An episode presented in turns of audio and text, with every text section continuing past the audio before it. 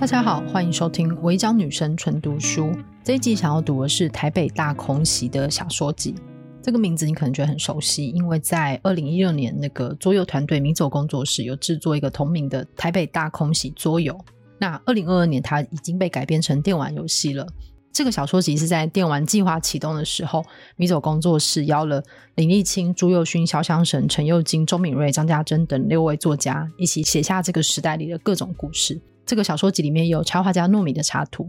那关于台北大空袭的历史，我想引用就是序里面有个前驻日大使许世凯的说明。他在序里提到，一九四五年五月三十一日，美军轰炸日治下台北城，史称台北大空袭或台北大暴击。这场空袭是台北历史上所遭受的最大规模的攻击行动。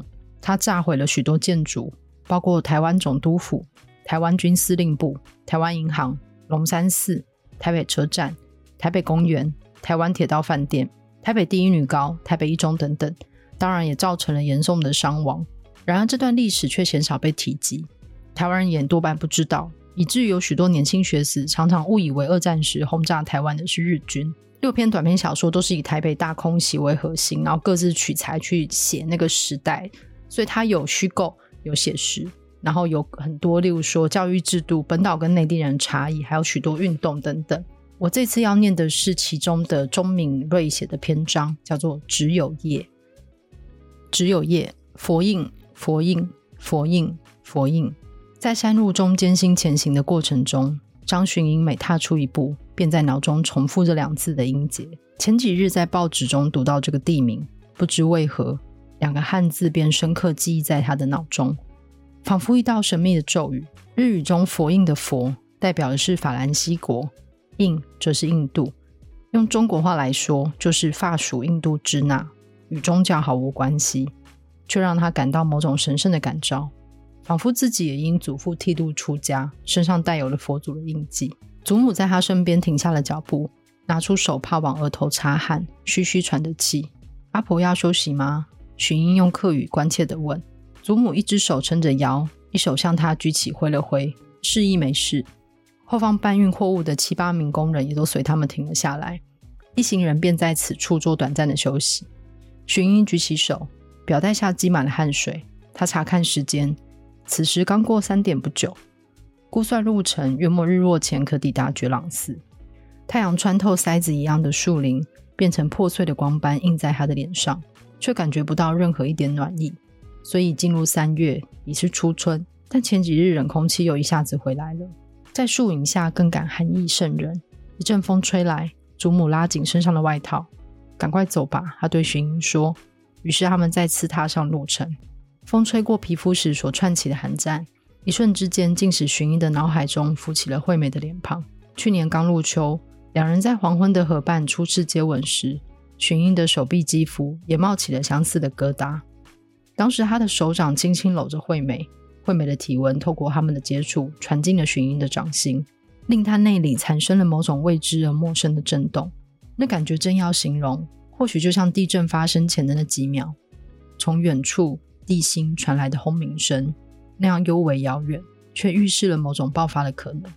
祖母这时转过头来望向巡英，巡英反射性的抬头迎向他的眼神，便随即因羞怯闪躲开来。他羞红了脸，仿佛自己不解的思绪被祖母给看穿。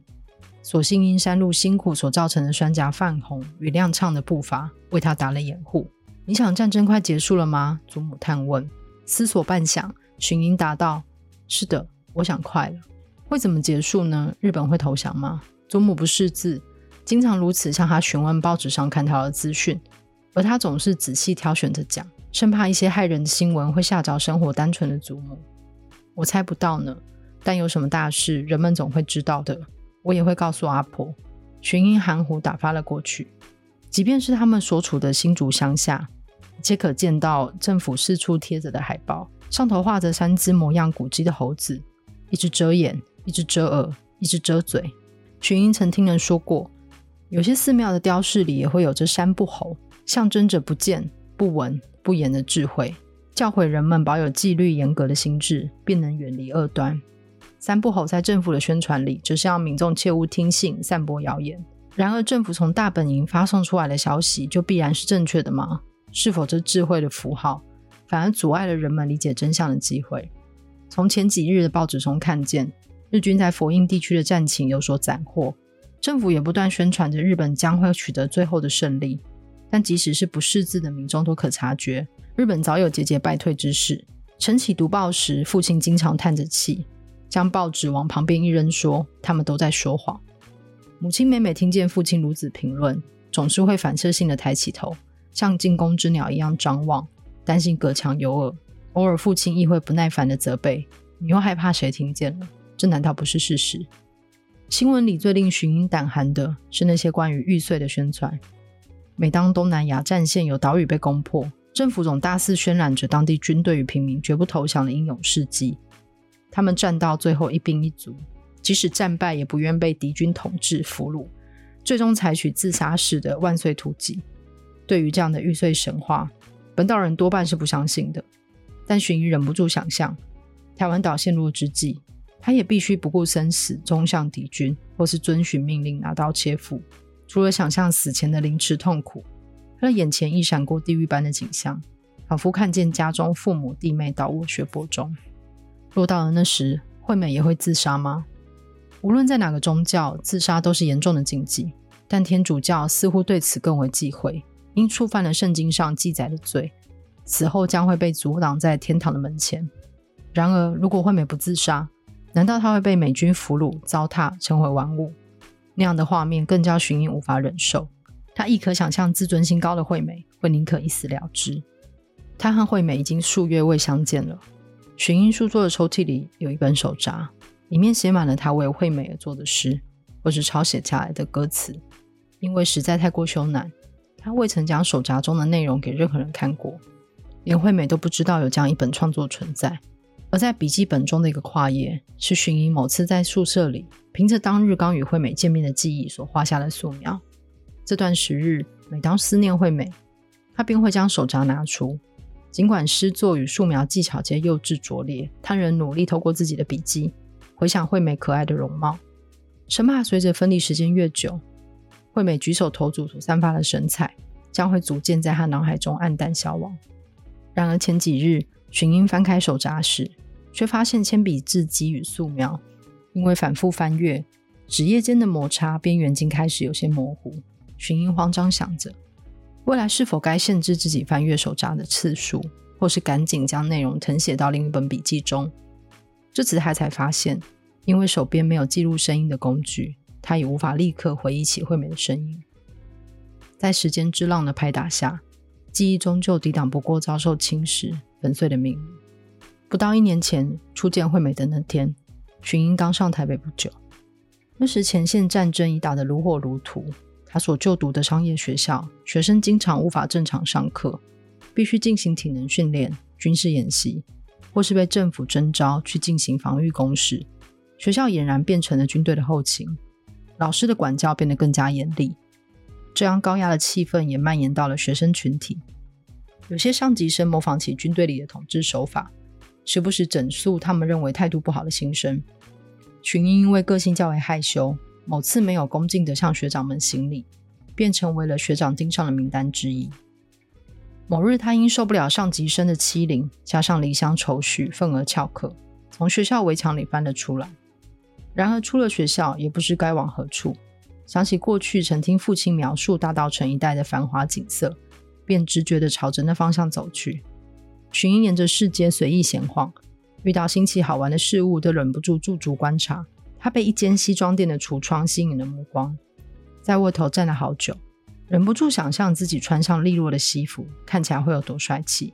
幻想了一阵子，他察觉到西服店的老板正用狐疑的眼神盯着他瞧。他才注意到橱窗里的倒影，想起自己穿着制服，这样的大白天，他本不该出现在这里。担心惹出更多麻烦，寻英赶紧离开街区，往码头的方向走去。站在河畔，看着波光闪动，他回忆起老家田边的那条小溪。当然，与眼前的淡水河相比，窄小的溪流简直像发丝一般不值一提，但此刻却让他无比想念，恨不得立刻买张火车票回到家乡。但若真如此逃避，不知父母会有多么失望。母亲总说荀英作为长子，个性太过温和软弱，将他送到台北念书，也是希望磨砺他的心智，期许他能够成为独当一面的大人。虽然话语里的要求严厉，但当荀英将要负笈北上时，母亲仍倚着红砖围墙，不断拭泪，让可爱的孩子去旅行。母亲如此说，那是日本的一句俗话，意指若父母疼爱小爱的话，就该让他多出去磨练。听到这句话，荀英只能压抑不舍的情绪。背对母亲，大步走向车站，再也不忍回头望向她的泪眼。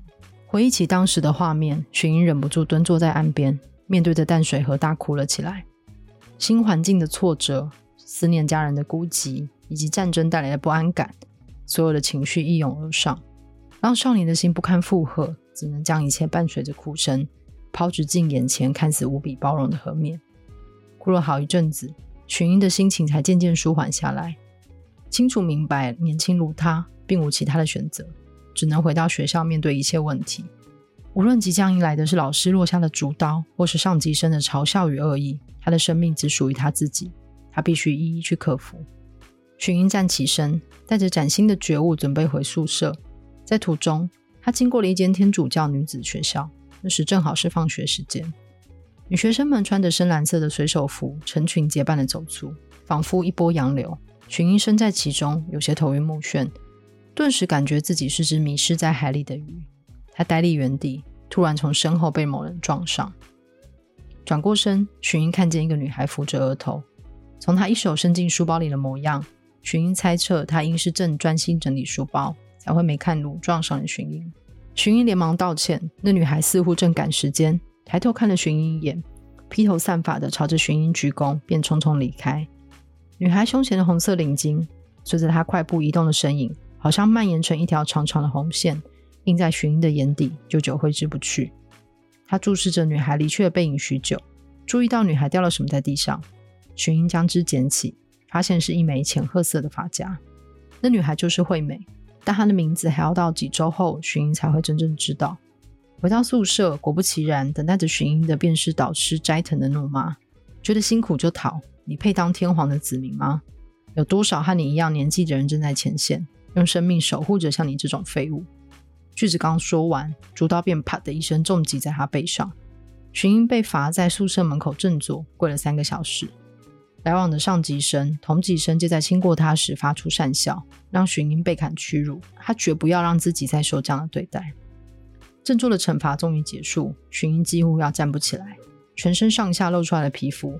被温瑞养得满是肿包，他拖着步伐回到新生的寝室，连洗澡的力气都没有，便全身脏兮兮的瘫倒在床上。同班的好友亮介看见他回来，姿态怪异的来到荀英面前，好像在上衣底下藏了什么。亮介偷偷摸摸拿出一个便当盒，打开来，里头是他晚餐时间在食堂为荀英留下的饭菜。在资源匮乏的时期，亮介必然是只吃了一半的伙食，才有剩余留给荀英。荀英感动不已，但正要爬起来享用，便全身无力的跌坐了回去。两人笑了开来。然而就在这时，寝室门口传来叫唤：“张寻英！”他们吓得跳起来。亮介赶紧把便当藏到床铺底下，回头一看，是平日里总爱欺负寻英的几个三年级生。亮介赶紧站起来向学长行礼。寻英急着想站起来，却双腿酥软，肌肉无力，是亮介拉了他一把，他才能顺利站立。到厕所后面，三年级生疾言厉色地说，便走了开来。这句话乍听一头雾水，但新生们全都知道是什么意思。走廊底部的厕所旁有个放置杂物的空间，那里成为了上级生用来欺负学弟的场所。寝室里休息的几名新生全都朝着寻音瞧，等着看他如何应对。寻音，别去吧，你跪了一天，身体会吃不消的。亮介露出害怕的表情说，语气却不坚定。他清楚明白，寻音若是躲避不去，今后只怕会被欺负的更惨。荀英叹了一口气，和亮介摇摇头，拖着缓慢的步伐，朝着所谓的厕所后面走去。到了阴暗的角落，三年级生已经在那等着。马步带头的那个指着荀英说：“荀英不是第一次被欺凌，早已熟悉整套流程。”走到中央，扎稳马步。带头的继续说：“为什么逃课？”你不知道认真学习也是在为天王效力吗？说得冠冕堂皇，其实这些前辈根本也没多用功，只是复制老师们的话到自己嘴里，为恶行找个由头罢了。带头的接着便往寻英的膝盖狠狠踹了一脚，寻英痛得眉心紧皱，但他仍然坚持着原本的姿势，双手平举在空中。看寻英没有反应，另一名更为高大的三年级生又上前补了一脚。寻英本来两脚就已极为疲累，这次真的撑不住了，摇晃几下便一屁股朝后踹了下去。常被欺负的新生都会互相传授经验，若被踢倒了，待在原地装可怜就好。有时挤出几滴眼泪，学长们通常不会再为难，毕竟真的把人弄伤，可能也会惹来麻烦。他们要的只是以大欺小的乐趣罢了。然而这晚，寻英不知哪来的倔强脾气，竟立刻爬了起来，恢复成马步的姿态，眼神直直盯着前方，丝毫没有要退让的意思。学长们监视愣了一下，接着像是要掩饰自己的惊讶，他们笑了起来。这小子带头的说，接着又冲向前踢了寻英一脚，寻英再次向一旁跌去，但未等学长们反应过来，寻英便再次回到原本姿势。一次又一次，寻英不断被踢倒，站起来，最后蹲着马步时，两脚的颤抖已经如同肌肉痉挛，夸张的抖动着，头上也全是汗珠。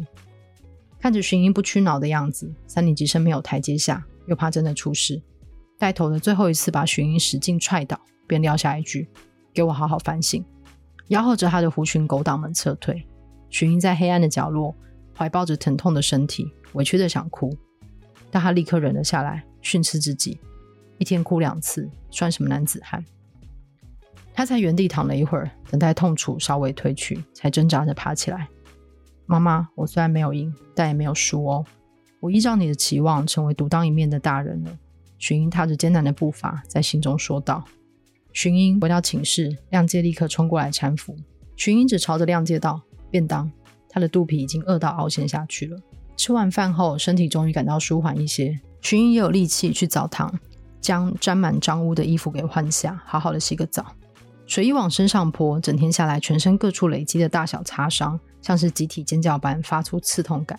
他在口袋中发现了下午捡到的那枚发夹，将上头的尘土冲洗干净。女孩的模样又再次出现在眼前。虽然今日相撞的场景滑稽狼狈，但在那短暂的对视间，寻英仍感觉到有种从未体验过的情绪。那感觉好像蒲公英的种子，随风飘着，最终落在他心里的土壤上，渐渐发芽。那或许就是曾听人说过的一见钟情。直到躺回床上，寻英仍拿着发夹端详着，上头的刮痕位置都要被寻英摸透了。一旁眼尖的亮介问：“那是？”寻英握着发夹，笑而不答。因为太过疲累而眯着眼睛看着亮介。什么啦？笑得好恶心。我今天啊去了大稻城，看了淡水河，在回宿舍的路上经过一间女学校。故事才讲到一半，寻英的眼睛就合上了，口中的话语含糊不清。她转身抱着棉被，就立刻睡着了。只剩亮介在一旁问：“什么啊？”然后呢？但寻英早已深深陷入梦境。这是这个小说的开场。那我就先读到这里。那这一次的六篇短篇小说都各有其切入点，然后里面有一些爱情故事，在选择要你哪一篇的时候，真的是呃挣扎了一阵子呢。那希望大家如果喜欢这一篇的话，或是很想知道接下来发生什么事情的话，那也可以去找这一本书来看《台北大空袭》的小说集。我叫女生纯读书，我们下次见，拜拜。